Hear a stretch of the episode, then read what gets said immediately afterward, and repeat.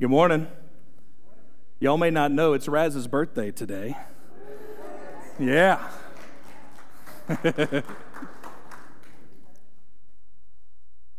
uh, the band and, and the folks that are doing audio and visual, um, everyone who's leading this morning, we were praying in the, in the room back over there over this service. And um, as we were praying, I just saw a picture of, of the father delighting in Raz this morning for his birthday and uh, dancing over him with singing. You know, that's from Zephaniah. That's what the Bible says. Is that God is like a father who dances over us and he delights in us by faith in Christ. And so he loves you, Raz. I just want you to know that. And he delights in your worship heart. And the fact of the matter is, even though that's specific to Raz, it's true of you too, by the way. The Father is in a good mood towards you this morning. Did you know that? That's why the gospel is such good news. Is that we don't deserve for the Father to be in a good mood towards us because of our sin, but because Jesus has taken that on the cross for us and we get his righteousness, and he takes our sin and rebellion, and he's buried in the ground, and he's resurrected. And by faith in Christ, the Father says, This is my beloved Son and daughter in whom I am well pleased. He doesn't say, My son or daughter in, in whom I'm kind of frustrated with right now, right? so I just feel like we need to hear that as a church family. The Father is in a good mood and he delights in his kiddos. If you're watching online, we're glad that you're here. My name is Jamie Moore. I serve as uh, co senior pastor here. And uh, we are starting a new series through the book of Colossians. So if you would turn your Bibles to Colossians chapter 1, we're going to begin our series.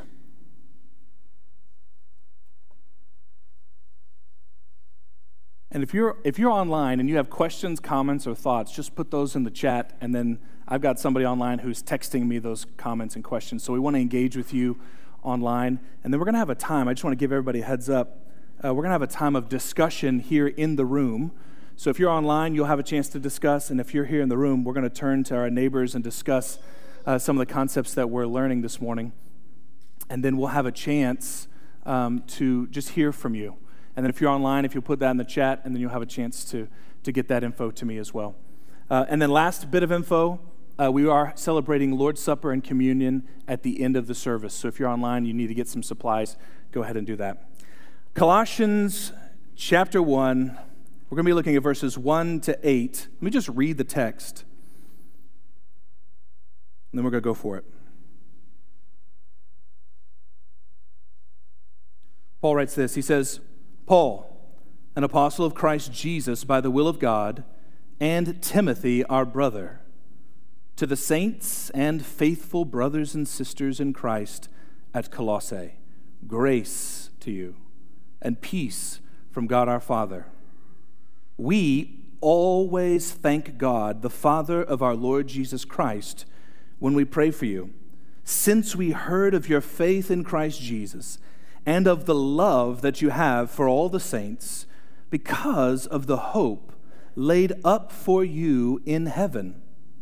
Of this you have heard before in the word of the truth, the gospel, which has come to you, as indeed in the whole world it is bearing fruit and growing, as it also does among you since the day you heard it and understood the grace of God in truth, just as you learned it from Epaphras, our beloved fellow servant. He is a faithful minister of Christ on your behalf and has made known to us your love in the Spirit. Father, we thank you for your word. Thank you for these scriptures. I thank you for the fact that we can have your word in printed form in hundreds of translations at our, in our palms, we are so blessed. So we thank you. We thank you that you're the kind of God and Father that wants to speak to his kids. And so I ask now, Holy Spirit, that you would teach us. You are the great teacher and guide and counselor and friend. So we welcome you, Holy Spirit, to give us wisdom, to give us revelation. And I ask, Holy Spirit, that you would challenge our hearts to submit to the very word of Jesus. And Jesus, you are our King, so we honor you. And we yield to you this morning. And it's in Jesus' name that we pray. Amen. All right. Outline of the message. We're going we're gonna talk just briefly, introduce this series. Why Colossians? Why are we doing this? Second part, we're just going to walk verse by verse right through verses 1 through 8, what I just read. And then the third part of the message, we're going to have a chance to do some group discussion, uh, discuss amongst yourselves, and then we're going to do a little microphone action and hear from you all. What are you hearing God say to you from the text that you can put into application this coming week? Okay, sound good? All right, that didn't sound very convincing. Does that sound good? Okay, all right. Part one why Colossians? Why Colossians? Well, we're wanting to flex a little bit of a different muscle in this series. So, the series we just came out of was Astonished on the Attributes of God. And basically, that series was kind of a systematic theology, Old Testament, New Testament, Genesis to Revelation. Let's look at these massive attributes of God. And, you know, let's go from Genesis to Revelation looking at this attribute. Uh, and so that takes a very specific muscle to teach and to consider in that way. And now we're going to go from the eternal view, massive 60 million you know, foot view, down to verse by verse through Colossians. So it's going to feel very different. In fact, you see, I'm sitting on a stool. It's going to feel very different this series. Rather than thinking Genesis to Revelation, huge attributes of God, to go right down into here's a verse, what's Paul saying in this verse, and just walk through it. So we're going to flex a little bit of a different muscle. The theme of this series, and really the book of Colossians, is you are captive to what you believe is true. So it begs the question of us what is truth? So in Colossians 2, verse 8, Paul says, See to it. This is be vigilant, be on watch. He says, See to it that no one takes you captive by philosophy an empty deceit according to human tradition, according to the elemental spirits of the world, and not according to Christ. So, Paul is describing these philosophies, ideologies, worldviews that are actually uh, bringing captivity to people. He says, Be on watch, be on guard, watch out for other philosophies, other truths that will actually enslave and bring captive. So, what we believe brings a captivity to us. And of course, when you believe in Christ, it brings freedom. We're going to look at that. And the relevancy of this is I don't know if you've noticed, but our current culture believes that truth is, is, is not objective, but it's subjective. Have you all, have you all noticed this? We're going to talk about that in a second. that truth is actually not objective for all people at all times in every circumstance. But actually, it's kind of subjective and fluid depending on the person. And I just want to say this you know, in a series like this, it could be easy for us as a church family to use buzzwords about different ideologies that are in our culture right now. It would be easy for us to be like, to use a buzzword. I'm not even going to use them. Because if we do, we kind of just go after some political ideology or some sort of thought that we've been hearing. Does that make sense, what I'm saying?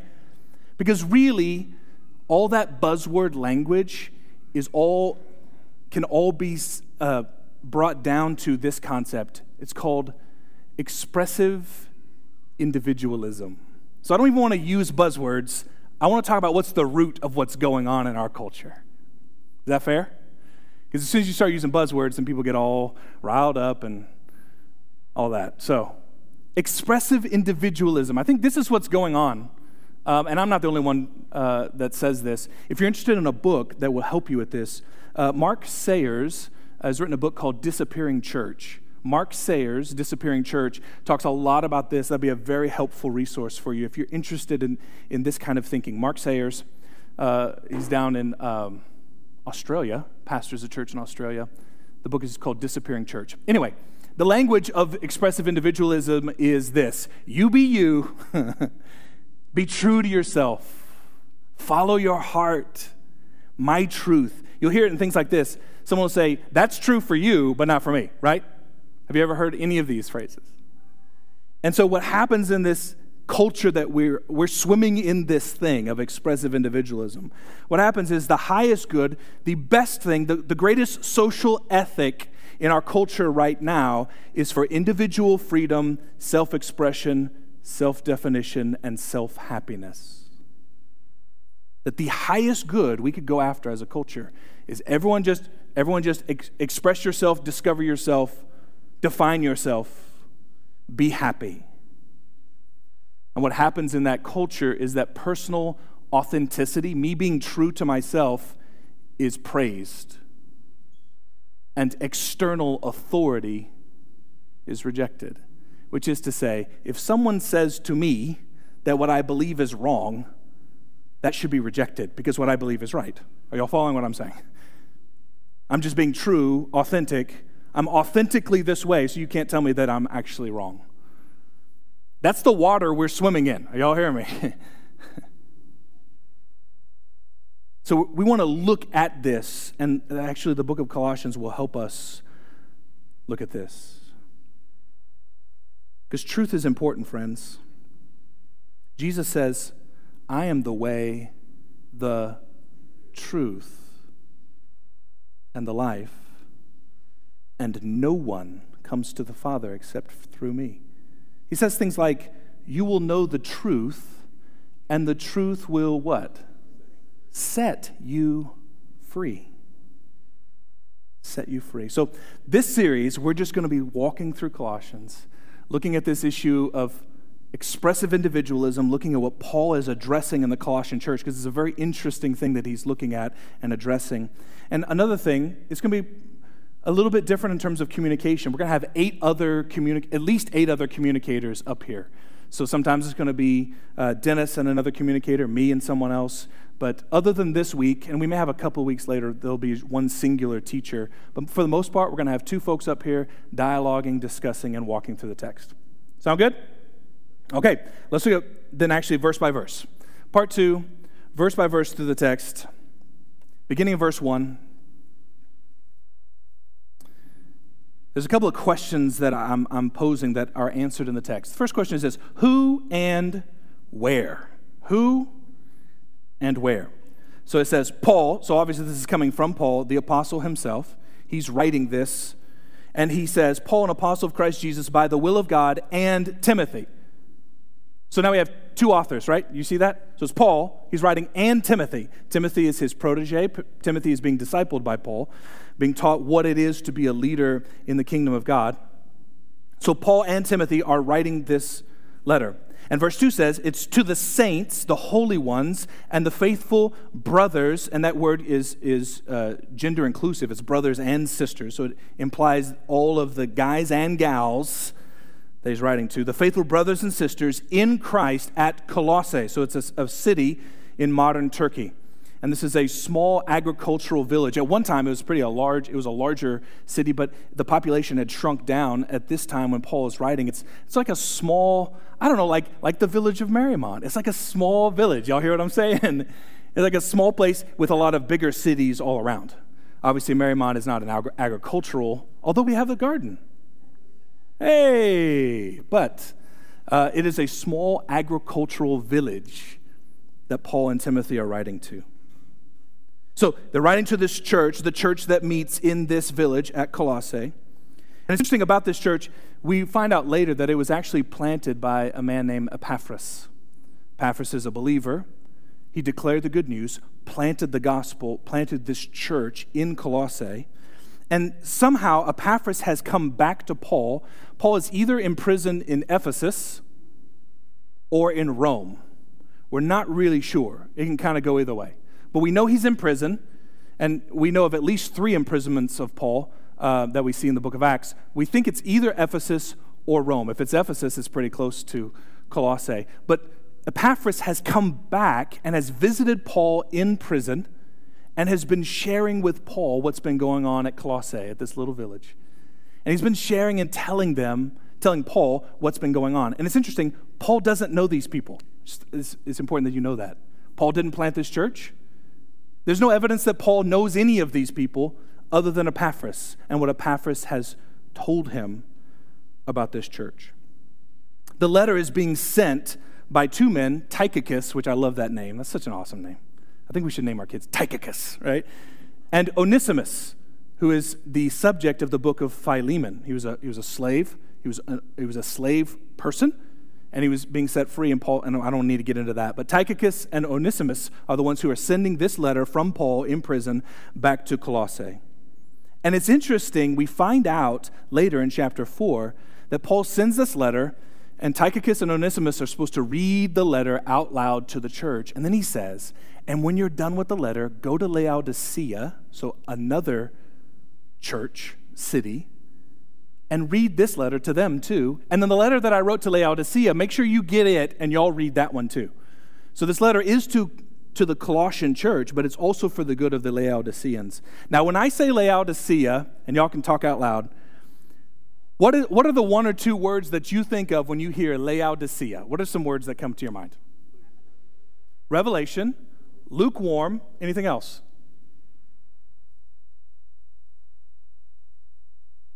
The, the springs of water, yeah, the aqueduct, yeah, yeah, yeah, absolutely. So Laodicea, we know this is, this is the church in the book of Revelation that's written. So that's John writing to the church, actually, Jesus through John writing to the church. And I realize it's different than the time period here, it's later than this. But when we hear Laodicea and Paul says, We're writing this letter, and make sure you get it over there to the Laodiceans, it just got me thinking Laodicea, what we know about them is that they were lukewarm. They were neither hot nor cold in their faith. What we know about the Colossians that they are faithful. They this is a healthy, hopeful church. The Laodiceans, what we know about them is at some point they become lukewarm, cold, they become blah in their relationship with God. Y'all hear me? They're like blah. So much so that Jesus like, I want to spit you out. So hear me. That tells me that the Word of God is profitable for all of us in all seasons of our walk, whether we are on fire for God or whether we're feeling blah. The answer to your blandness, if you're in it right now, is the Holy Spirit through the Word of God. Y'all hearing me this morning? and the answer to you're on fire and you're experiencing great revival in your life, you know what the answer to that is? The Holy Spirit illumination through the Word. Both. It's good for us, it's healthy, it's profitable, it's advantageous to us to be in the Word. So, see if there's anything else that we need to talk about. He says, grace and peace, which is a classic sort of letter format to you. He's saying, grace to you and peace to you. Now, what's his concern? We're going to find this out over the next couple of weeks, so I'm not going to exhaust this. But Paul's concern here is false teaching. It's false teaching. There's been some teaching that's been coming into the Colossian church and it's been basically adding on to Jesus. It's like, yeah, Jesus is awesome, but you might need some other things. So there's false teaching, philosophies, worldviews, and they're enslaving the Colossian church. And he sees that this church is healthy and hopeful and faithful and loving, and this false teaching is actually a danger to them. And so he's addressing that. And so, what does he do? How, how, does he go about doing this? Again, I'm doing this quick because we're going to walk through each of these verses. But I just, from the outset, I want you to see this is how Paul addresses false teaching. This is how he does it. He starts by naming it. Say, hey, there's false teaching going on. And then the second move he does is he then exalts Jesus. It's important that you get this. Paul addresses hey, there's false teaching. And it's interesting, rather than go point by point, this is why it's wrong, this is why it's wrong, this is what, which the teacher in me is like, yeah, just address all the points and get all the proofs out, right? Just address it. Instead of doing that, what Paul does is he takes Jesus and he's like, Jesus is awesome. That's what he does. we see that later in this, in this chapter. He takes Jesus as Jesus is the supreme awesome one. So Paul addresses false teaching by lifting up the true one. And it's important that you see that. and I put on there, it's not enough to simply expose the counterfeit. Everyone knows this analogy. If you want to identify a counterfeit dollar, let's say a $20 bill, y'all, y'all have heard this. If you want to identify a counterfeit $20 bill, what do you do? Study the real one. You get so used to looking at the real thing. I mean, you just study, look, look, look, gaze upon all of the sides, all the edges. Look at the look at the font. Look at the way it's written. Look at that weird little foil thing that's on the side. You know what I'm talking about? Gaze on it, and then when the false thing comes, you're like, ah, no, I ain't doing that because I know because I've been looking at the. So that's what he does. This book is about the supremacy of Jesus over all things, that he is the glorious one. So he's addressing false teaching, he's uplifting the gloriousness of Jesus. And then, thirdly, once that happens, then he says, because he's the glorious one, live this way. You see, our behavior in the kingdom will not ultimately change by being told to change. Did you know that? Your behavior won't change if someone tells you to change. It doesn't work that way because we're stubborn. you know how your behavior changes according to the word? It changes when I see Jesus in all of his glory, and then I go, He's awesome. I want to be like him. And so then I change my behavior to be like him. It's when our heart is captured by this glorious, supreme, sufficient one, and then we begin to walk like him. That's what Paul's going after in this text or in this book. That's how he does it. Okay, let's keep going. Verse 3. What's Paul's mood? What's Paul's mood? Because I was just thinking to myself, if I'm in prison, I'm already in a bad mood, right? I'm already feeling a little, come on, God. I'm trying to plant church. I'm just trying to do kingdom. Further, I got Epaphras coming, and he's like, This church is so awesome. They're really young, they're growing. It's so awesome. They're hopeful, they're healthy, they're faithful, they're loving the saints. It's an amazing church. There's also this really jacked up stuff that's starting to be taught, and people are starting to turn away. So I'm just thinking, in Paul's mood, I'm in prison, I'm kind of, and now I'm going to write a scathing letter to these people. Like, serious, it's going to be pretty intense. It's going to be pretty like this. But look at what Paul says, verse 3. It says, We, so now it's him and Timothy at the very least, so it's corporate prayer. It says, We always thank God, the Father of our Lord Jesus Christ, when we pray for you. It's interesting. Paul says, When I'm praying for you, I'm always giving thanks for you, which is an interesting way to think about I'm in prison and they got serious issues, my prayers, I would think, my prayers would be about God, get them, get the false teachers, right? There's probably a little bit of intensity. I'm like, I got to intercede. I got to get in the closet. I got to. There's demonic stuff. I can't. We got to protect them. And Paul's like, I always thank God for you. Paul's mood is thankful even though there's serious stuff happening, he's thankful. I was just challenged by this personally. One of my spiritual gifts is, is in the area of discernment. And I, I can very quickly discern whether something is spiritually healthy or spiritually sick. Uh, and not to make any of you nervous, but like if you come and talk to me, I will be very easy to tell if this is a spiritual issue, if this is just a natural. I, I, I've just been gifted in this way. I don't always know what the answer is to solve that, which is why we need community with our spiritual gifts. I don't have all the gifts, I need other people to help me. The shadow side of discernment is judgmentalness and accusation. Like it's easy to slip from, I can tell something's not right, to, y'all ain't right. You know what I'm talking about? Ugh. You don't even love him, right? Like you can tell something's wrong and then it slips into accusation. And that's happened in my life regularly. It's happened with regard to churches. Like I'll look at a church, a church that I'm serving, I'm supposed to be loving as the under shepherd, right? And rather than be thankful, I'm accusatory and judgmental and critical. And that's not right. It's not holy. It's not the way Jesus is. So, just as an encouragement to you, listen, the body of Christ, we have failed in many ways.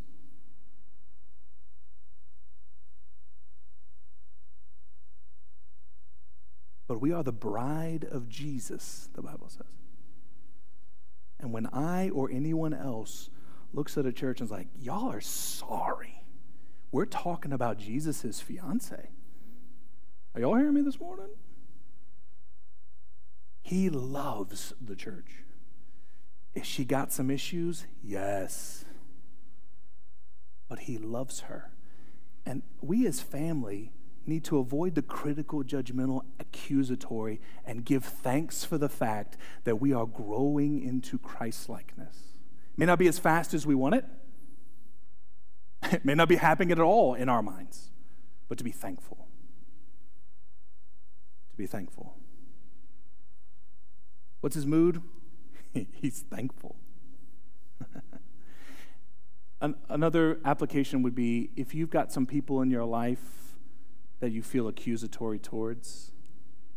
I don't know, like a spouse, kids, someone you're in relationship with.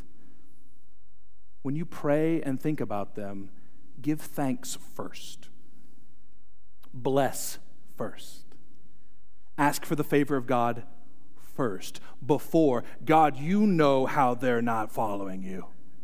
You know how they hurt me. You know, the martyr thing, or like, ah. give thanks first, bless first. And, and for some of us, when we're critical of someone, we're not even praying for them anyway. so start with that, and then give thanks when we pray. It's hard to hate someone you're praying for.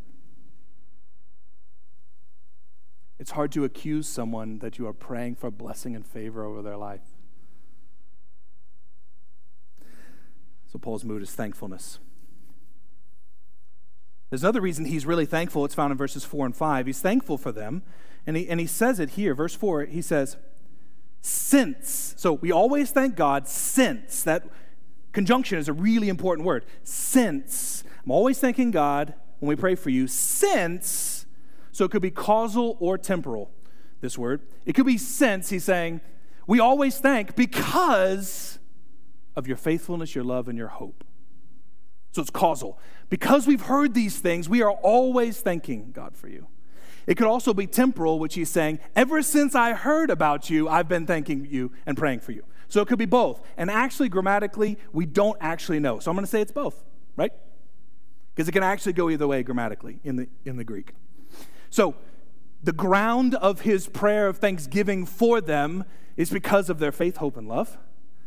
And ever since he heard, he's been praying for them. It's temporal, causal, and temporal here in the text. So he says, Since we heard of your faith in Christ Jesus and of the love that you have for all the saints, because of the hope laid up for you in heaven so faith, love, hope. Now we've heard this in 1 Corinthians when he writes to the Corinthian church faith, hope, and love. He puts them in a different order. He says, the faith that you have in Christ Jesus, the love you have for all the saints, and then there's a causal because of the hope that's been laid up for you in heaven.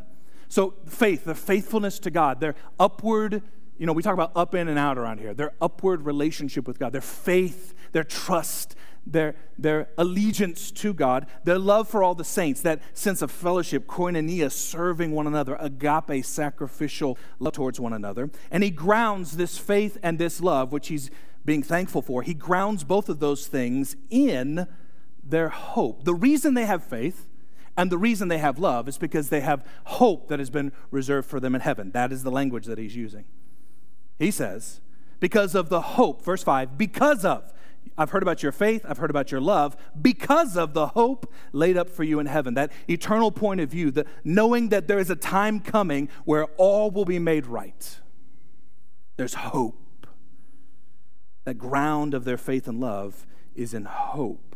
So they're a healthy, hopeful, faithful, loving, growing church.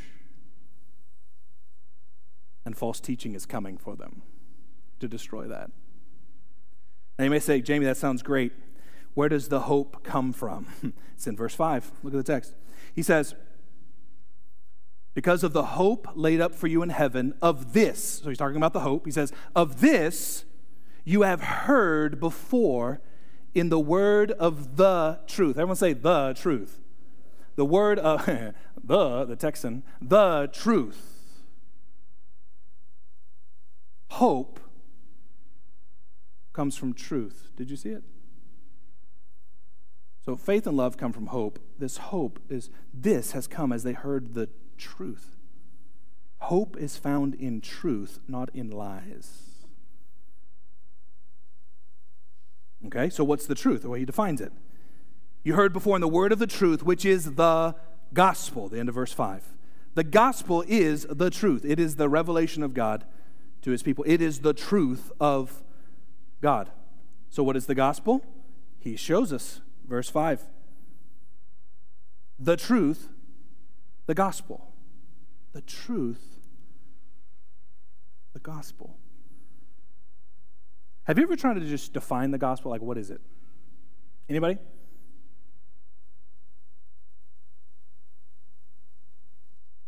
I heard some. Good news. Okay? What else? It's kind of a big deal because apparently, to Paul, it's the truth. and it is the thing by which people see hope, faith, and love. So, what's the gospel?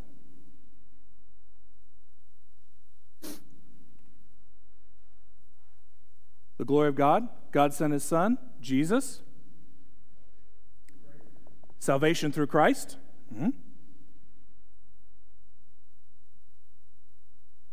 I want to press the point to our context. Every philosophy, every ideology, every worldview is always, all of them are trying to solve for redemption. So, all worldviews, all ideologies, all philosophies are trying to answer the question how do we, whether they use this language or not, they're, they're trying to solve for redemption, making things right. They might use the language of utopia, they might use the language of when we're all living in harmony, the greater good, all of this language. These philosophies are trying to find out. They want good news. So, but the way they get there is not through Jesus. Y'all hear me? So, what's happening in, in, Col- in Colossae is that they were believing in Jesus and then they were adding, so it's Jesus plus washings. It was Jesus plus worshiping angels, Jesus plus other things. And Paul is saying, no, the good news, the truth is just Jesus. The fact that Jesus lived, died, was buried, and was resurrected for you and for me in our place as our substitute for our sin, that we might become the righteousness of God. That his righteousness is given to us, our sin is put on him at the cross, buried and left in the ground. And now we have relationship, not as enemies of God, but as children of God. It's that good news. He says that's the truth. The truth brings hope, hope brings faith and love. So, in our context, the greater good is discovering your identity in and of yourself, isn't it, right now? Expressive individualism says the gospel, good news, is if I can just discover who my true self is, then all will be well. I just need to be authentic to who I am. Once I figure that out, Good news. I'm, I'm done. It's good. All, all good. And usually that means what? I'm a really good person. I haven't killed anybody today. I'm probably going to heaven or wherever when I die, right? Or it's, a, it's I'm going to I'm gonna learn, I'm going to do education, I'm, I'm going to be around the right people, I'm going to start to behave in a way to earn my way into I'm the good person.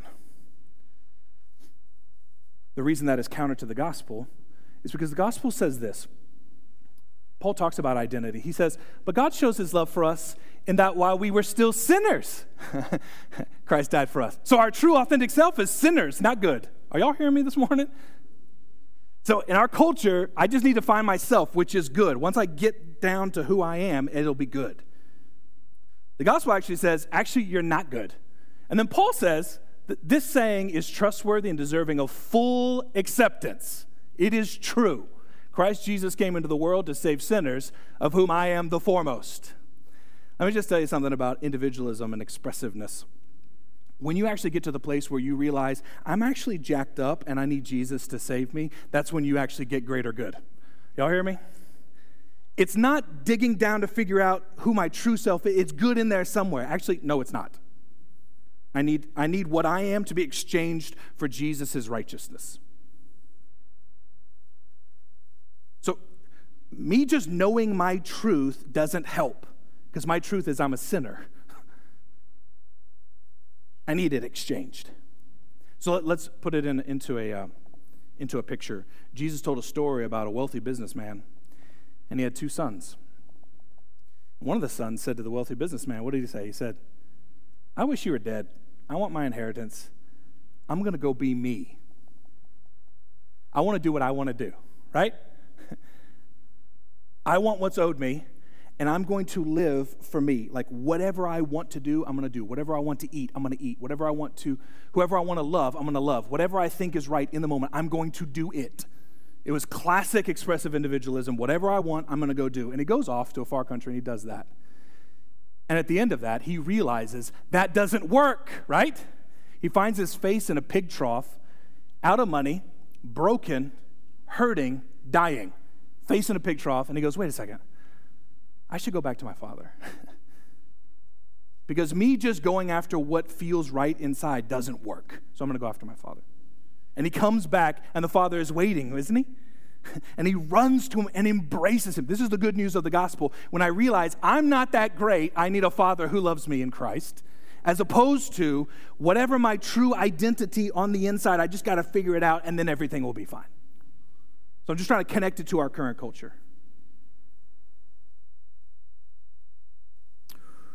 Whew. We are not fundamentally good we're actually fundamentally broken and sinful. And the Father has loved us and said, Why don't you come here to me? Because Jesus, my Son, God in flesh, has come to die in your place for your sin, to restore you back to me. That's why there's hope. That's why there's truth in this gospel. Okay, we got to keep moving. Verse 6 What does the gospel do? It bears fruit, it increases. He says, he says, which has come to you, and in the whole world it is bearing fruit and is growing as it does among you since the day you heard it and understood the grace of God in truth. This gospel is growing, it's bearing fruit. Very practically, the way that works is when I start to understand that the gospel is not just good for me to get saved, right? Like that one, like when I was six, accepted Jesus in my life. I believed the gospel. I was born again. The Spirit of God came and dwelt within me. I was born again. And the gospel is what did that. I understood this gospel, the Holy Spirit, through the understanding of the gospel. But here's the deal I don't just take the gospel and, like, yep, that was great when I was six. Actually, the gospel is what Jamie needs tomorrow morning to bear more fruit, to grow, to increase. It's this understanding of tomorrow morning when I get into staff meeting, I need to trust that I'm not having to prove myself to anyone in staff meeting. I can trust that I'm approved by the Father in Christ. Or if I'm afraid or nervous about something, I don't have to control the situations around me because there is one who is gloriously in control and he has died for me on the cross. Or I don't have to be satisfied by anything else. I don't have to look for other idols and other gods in my life to satisfy me because he is the all satisfying one. This is how we apply the gospel into our everyday life so that it bears fruit. We can talk about that a little bit more later on. I just want to press one, one idea, and then we're going to be finished. If the gospel produces, bears fruit, and some of that fruit is at least faith, love, and hope, then it begs the question if I'm walking in fear, discouragement, and bitterness, let's say, that means I'm believing a false teaching, not the gospel. Are y'all hearing what I'm saying? If the gospel produces fruit, which of these is listed faith, love, and hope, but I'm walking in fear, bitterness, accusation, that means I'm believing something that's not true. Is that fair? So it becomes a diagnostic for me. And I know this. Like when I get when I get angry, I'm, i have to just stop and go, what, what, is, what am I believing that's not true? So just watch, watch what's happening inside. Finally, verse 6, is, verse 6 to 8. Just as you learned it, that is the gospel, from Epaphras. This is verse 7. Just as you learned it from Epaphras, our beloved fellow servant. He's a faithful minister on Christ, of Christ on your behalf and has made known to us your love in the Spirit. Epaphras taught the gospel. They heard it and they understood it. He taught the gospel to, Colossians, to the Colossians. It makes me wonder when I was preparing for this message, I didn't, I forgot, a, like I remembered his name, but I, did, I didn't know anything about him. I don't know if that's, maybe some of you guys, some of the scholars in the room, like you knew Epaphras already. I literally forgot the dude's name. So when I looked through the text, I was like, oh, Epaphras. And I was like going through my Rolodex, I was like, I don't remember a lick about that dude. And you know why? Because he's not mentioned anywhere else in the Bible other than this book. It just tells me something funny. You know, there's no names on earth that are famous in heaven. This man planted the church at Colossae. and I, I couldn't even remember his name four days ago. Like, I didn't even know who he was. And he planted the church at Colossae. there are going to be so many no names. We get to see Jesus. And Jesus will be all we need, right? But then we're going to see some Epaphras? I didn't realize you were that short. Or whatever, you know, you know. Or tall, I don't know. There's some no names that are famous in heaven for what they've done. And I just want to say if you've been like in Sunday school or in a small group or in discipleship for longer than about two years, you have more training than Epaphras. We should all be planting churches, is what I'm, is what I'm saying. and, and, and to the degree that you go, oh, I don't, I don't, I, don't, I couldn't plant it. We got a no name Epaphras. He just got trained by Paul. He just planted this church, the church at Colossae. I just want to encourage you. God wants to do some things through you that you have no imagination to catch in many ways. What if He wanted you to plant a church on your street? What if the church at White Pine Court, right, is going to be planted, or whatever your street name is, it's going to be planted there because you're there? But I'm just a no name. Exactly. But I don't have any, tra- I didn't go to seminary, neither did Epaphras. But I don't know the Bible really well. Epaphras didn't even have the New Testament but he planted a church. Are y'all hearing me this morning? All right, let's talk together. Let's do a little group discussion. A couple questions. What's the Father saying to you? And then how can you apply what he is saying to your life? I'm going to give two minutes. I know it's not much time, uh, but let's take two minutes, just discuss, and then we're going to share around. Two minutes. All right. I know that's not much time. That's two minutes. Who's willing to share? And if you're online, put it in the chat, and uh, I'll share that uh, in, in the full group. But Terry's got a, a microphone. Who wants to share? What's the Father saying to you? What are you hearing as we walk through these eight verses? Got Royce over here. Yeah, I just love that picture of the counterfeit, you know, and looking at mm. the real deal. And the one thing I was thinking was the more I look at Jesus, the less I want to look away. Right. You know? Right. And I want that. Yeah, that's good, Royce. Yep. David McMillan online says, Good trees bear good fruit. That's good. Thanks, David. Anybody else? Got Rob over here? Said um, how Paul opens up with giving thanks for um, the, the church there. And uh, just this morning, our, our son was in for a very short time, and I and I, you know, I, I worry about what he's going to be doing and, and, and, things, and I just worry so much. And he's got a, an amazing heart for Christ, and and I, I open with worry as opposed to with praise. So uh, that was a good takeaway for me, especially yeah. in a context of yeah. of how his how things are going on right now. And he's, he's doing well, but it's just a it's a crazy time. So yep. and I, and, yep. Yeah. Yep, no, that's good, Rob. Uh, I, I cut McMillan off short. Dave McMillan said, Good trees bear good fruit. If I'm not bearing good fruit, I'm not walking with Jesus. And he said, I need to watch carefully what fruit I'm showing my wife, kids, and neighbors. It's good, Dave. Very good. Yeah, Steve? Jamie, I think uh, the word that when I have fear, disappointment, discouragement, I'm following a false gospel right. really, really was good. So my application this week is be sensitive to that and confess that when it happens. Yeah, yeah, that's good, Steve. Real good. Anybody else? Yeah. and and Right. that's that's not my job. Right. My job is to try and present the gospel of grace and allow the gospel to change people. Right. Right. Right. That's good, Mike. Well done, Terry. Cardio. I like it. Oh, I don't want to do this part, but then I end up having something. I wanted to um, expound on the same thing about the giving thanks and remembering to do that first when it's someone that I'm not happy with. Yes. And that is something where I fall short, and I need to remember Yeah. to not think about someone with, all right, God, you get them. You know, Right. exact same. I need to be thankful and and uh, pray for blessings first. That's good. That's good. I want to invite the band up because we are we are running out of time here. But I'm going to invite Raz and the, and the band back up. I put a couple of applications up here, um, but we're we're about to transition to sing a final song, and I, the Lord's Supper is available. And I just wanted to say, you know, we've been picking up on this idea of thanks. You know, the the the Greek word for well, when the church was developing this concept of the Lord's Supper over into the medieval church, they started using the term the Eucharist. That, that this is the Eucharist. And that comes from the Greek word for giving thanks. So the Bible says that Jesus took the bread, he gave thanks for it, Eucharisto. He broke it and he gave it.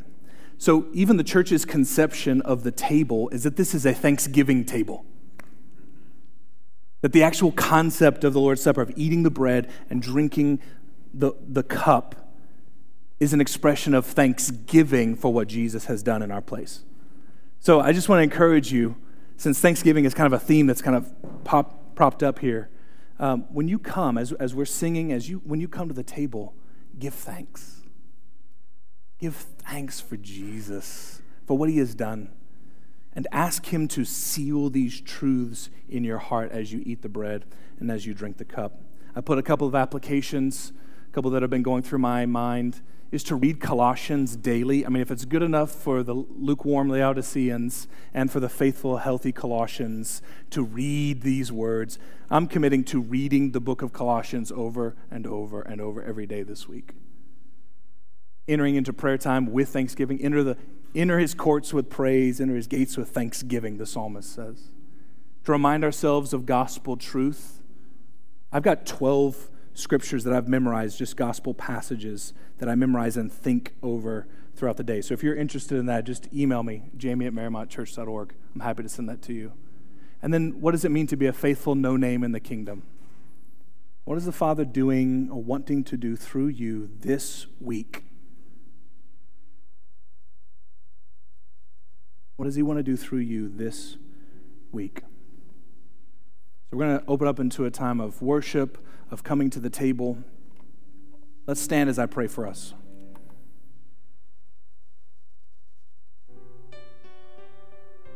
Abba, we honor you. You are the God who has not left us in our sin, even when we were enemies of yours. You loved us so much, you sent your one and only Son, Jesus, that whoever believes in him would not perish, but have eternal life. And Jesus, we honor you. We thank you for your obedience to the point of death, even death on a cross for us. And Holy Spirit, I thank you for the way you are speaking to your church. I ask that you will continue to speak in these moments as we worship and as we take the bread and the cup. Speak to us. In Jesus' name, amen. Let's worship.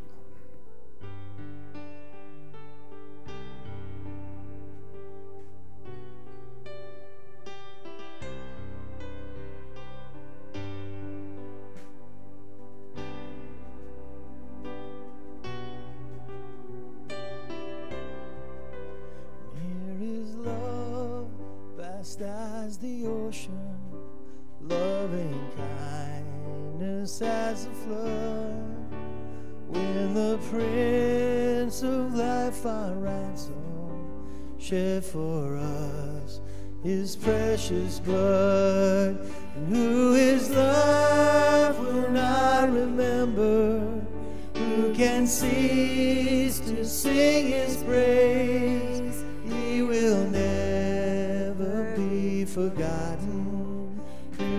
Throughout heaven's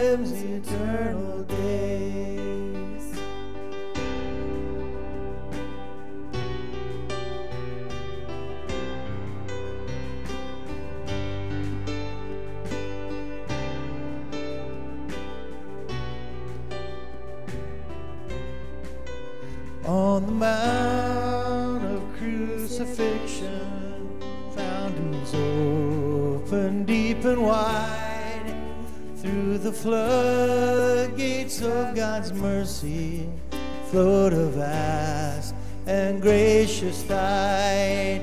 Grace and love like mighty rivers poured incessant from above.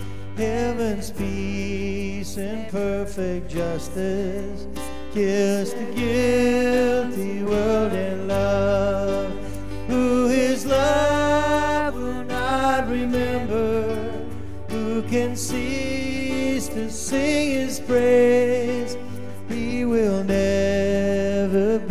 forgotten throughout heaven's eternal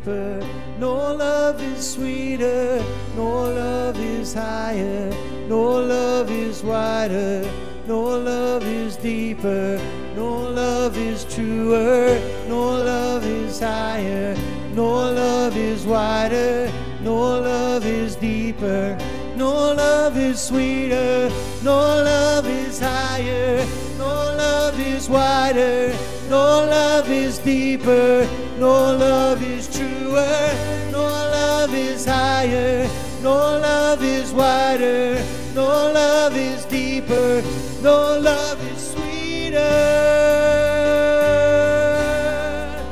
than the love of my Father.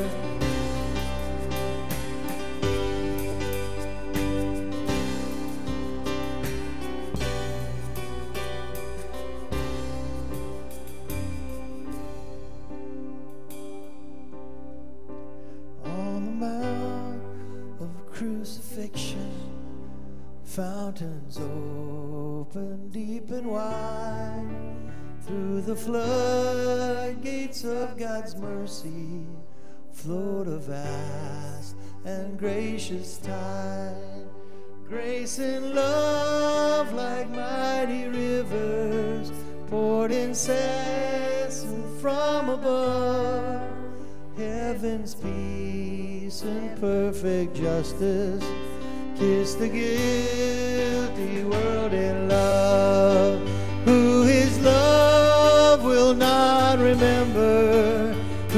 can cease to sing his praise, and he will never be forgotten throughout his eternal days.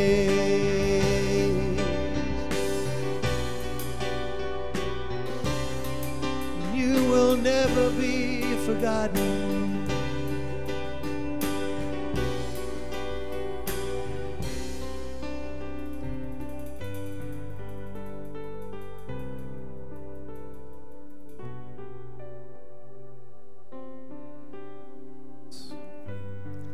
I thank you for the sweet spirit uh, here in this place this morning. I thank you for the fruit of hope.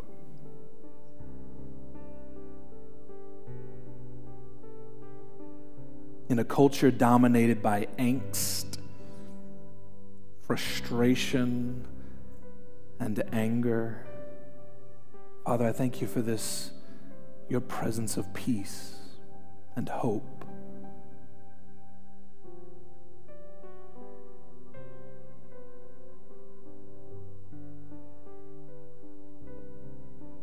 Father, we thank you that you delight in your people. And I ask, Holy Spirit, I, I ask that you will bless my brothers and sisters this week.